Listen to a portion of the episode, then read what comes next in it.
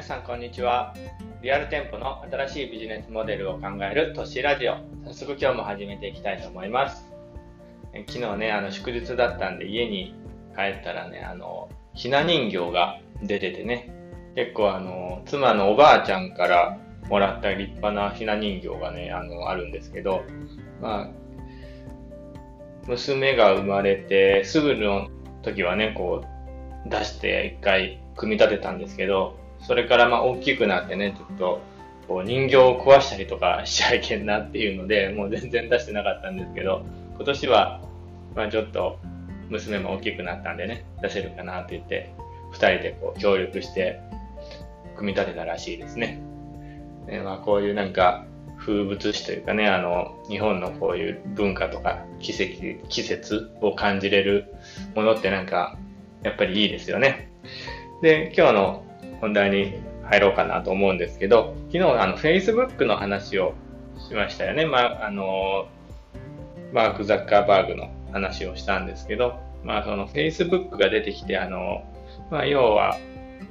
世の時代がね、変わってこうネットの情報社会、情報時代って言われるような時代になったわけなんですけど、まあそっからね、今日はこの Facebook がこう、まあ、Facebook がってまあいうよりは、まあ、この情報時代にこう必要な考え方っていうのをこう、あのー、学んでいけたらいいかなと思うんで、まあそういう話をちょっとしていきたいなと思います。で、あのー、まあ Facebook 出てきてね、こう、あの、いろいろ、まあそれまでにも Google とか、あの Yahoo とかっていうあのネット関係のネットビジネスっていうのがね、すごい勢いで成長してきたんですけど、あの、アメリカにタイムっていう雑誌があるんですよね。で、あの、毎年こう、今年の顔は誰だっていうのをこう、その、そのタイム誌が出すわけなんですけど、あの、Facebook が出てきてからね、こう、2006年に、あの、その今年の顔っていうのに、あの、あなたっていうのが選ばれたんですね。まあ、あの、どういうことかっていうと、あの、パソコンの画面を模した、あの、銀箔が鏡みたいにこう、あの雑誌の表紙に付けられてて、あの、まあ、覗き込むと要は自分の顔が映るような感じになってるんですね。で、こう、解説として、あなたこそがこの時代、この情報の時代をコントロールしているのだっていうことも、あの、解説として載って、そういう今年の顔はあなたっていうことで、タイム誌が出したわけなんですね。まあ、どういうことかというと、まあ、無数のブログとか SNS とかですよね。そういう個人の情報発信者の時代になったんだよっていうことを、そのタイム誌は宣言したわけですよね。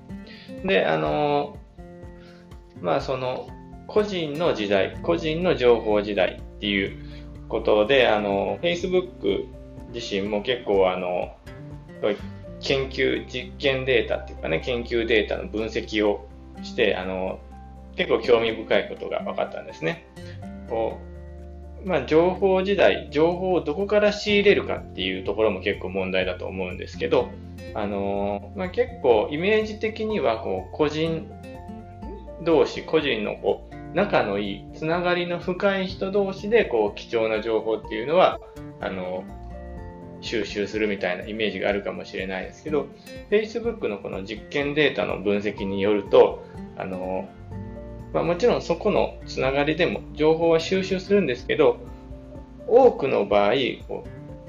もっと多い、弱いつながりの多い人々、まあ、要は、そんなに強いつながりじゃない人ですよね。まあ、基本的にまあ強いつながりの人が少少人数いて弱いつながりの人が大人大多数大人数いるっていう感じだと思うんですけどこの弱いつながりの大人数の大人数っていう言葉はおかしいですかね。まあ、あの、まあ、多い、あの、弱いつながりの人たちから、貴重な情報っていうのは、そっちから得られることの方が多いんだよ、ほとんどなんだよっていう実験データを出したんですね。だからまあ、あの、この実験データも結構あの、規模がすごくって、Facebook のユーザーの2億5000万人が交わした120億件ものコミュニケーションを分析して、あの、出した結果なんですね。結構、こう、最、史上最大級と言っていいぐらいのデータ分析で結果をこう出したわけなんですね。まあ、それを考えると、まあ、人脈とかね、そういうので、あの、深い人、よくコミュニケーションを取る人ばっかりじゃなくて、こう、幅広く、あの、人脈っていうのも広げていくっていうことも大事なのかなって思いますよね。で、まあ、あの、まあ、今日一番言いたいポイントとしては、あの世界は組織じゃなくて個人が動かしてるっていうことですよね。この情報時代のあり方がこれまでの時代と根本的に変わっていってるってことですね。で、この流れっていうのは、あの、今、その流れが弱まってるかっていうと、全然そんなことないですよね。逆にもっと加速していってるわけなんで、あのこの情報時代のあり方っていうのは、しっかりこう、考えて自分はどうしないといけないのか、どうするべきなのかっていうのは、あの、自分で考えてた方がいいと思うんですよね。だからもう、あの、組織っていうのは、あの、まあ、今も確かにこう会社っていうのはありますけど、会社っていうもの自体がもう結構こう情報時代の前の時代のものっていう解釈もできるかもしれないですよね。だから、あの、まあ、結局、あの、今後なくなっていく可能性もあるっていうのも、あの、視野に入れといた方がいいぐらいな感じなんじゃないかなと思うんですよね。で、まあ、あの、大事なのは、まあ、それを踏まえて、まあ、情報時代がもっと、あの、加速して進んでいくっていうのを、ま、前提に置いたとして何ができるのかっていうと、やっぱり個人としての発信力とか影響力っていうのをあの持つことっていうのは大事だと思いますよね。で、まあ自分が、あと、できることっていうのが商品だと思いがちなんですけど、例えばあの、美容師だと、あの、カットのスキル、カラーのスキル、パーマのスキルっていうのが商品だと思いがちなんですけど、そうじゃなくて自分が商品になるっていうイメージを持った方がいいかもしれないですよね。自分自身がこう、全体、こう、そのスキルも合わせてに自分の人間味とか、そういう生まれ育ったこう背景とかそういうのも全部含めて商品、自分が商品ってことですよね。だからあの、これからの時代、そういう目に見えないものっていうのが結構資産になってくる時代だと思うんですよね。人脈もそうだと思いますし、まあ、スキルとかはまあもちろんそうなんですけど、この自分の性格であったりね、あの、まあ、そうですね。あとは、まあ、自分がどう思われてるかとか、まあ、人から愛されやすい体質かとかね、まあ、好かれやすい体質かとか、そういうのもあの資産になっていく。あと、まあ、人にこう、恩を与えるというかね、人によくして、まあ、あの、あの人のためなら頑張ろうと思ってもらいやすいような人間なのかっていうところも資産にどんどんなっていく時代だと思うんですよね。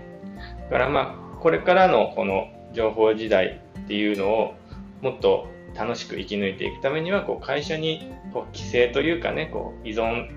するんじゃなくって、あの自分を高めるために会社を使うぐらいのイメージで、あの自分をもっと磨いていったらいいんじゃないかなと思いますよね。まあ、今日のまとめとしては、まあ、これからの時代、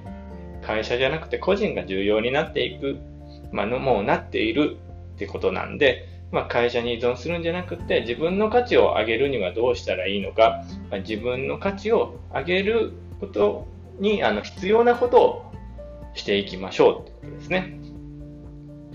まあ、今日はこの辺で終わろうかなと思いますんで、よかったらチャンネル登録とかフォローとかしてもらえると嬉しいです。それじゃあね、バイバーイ。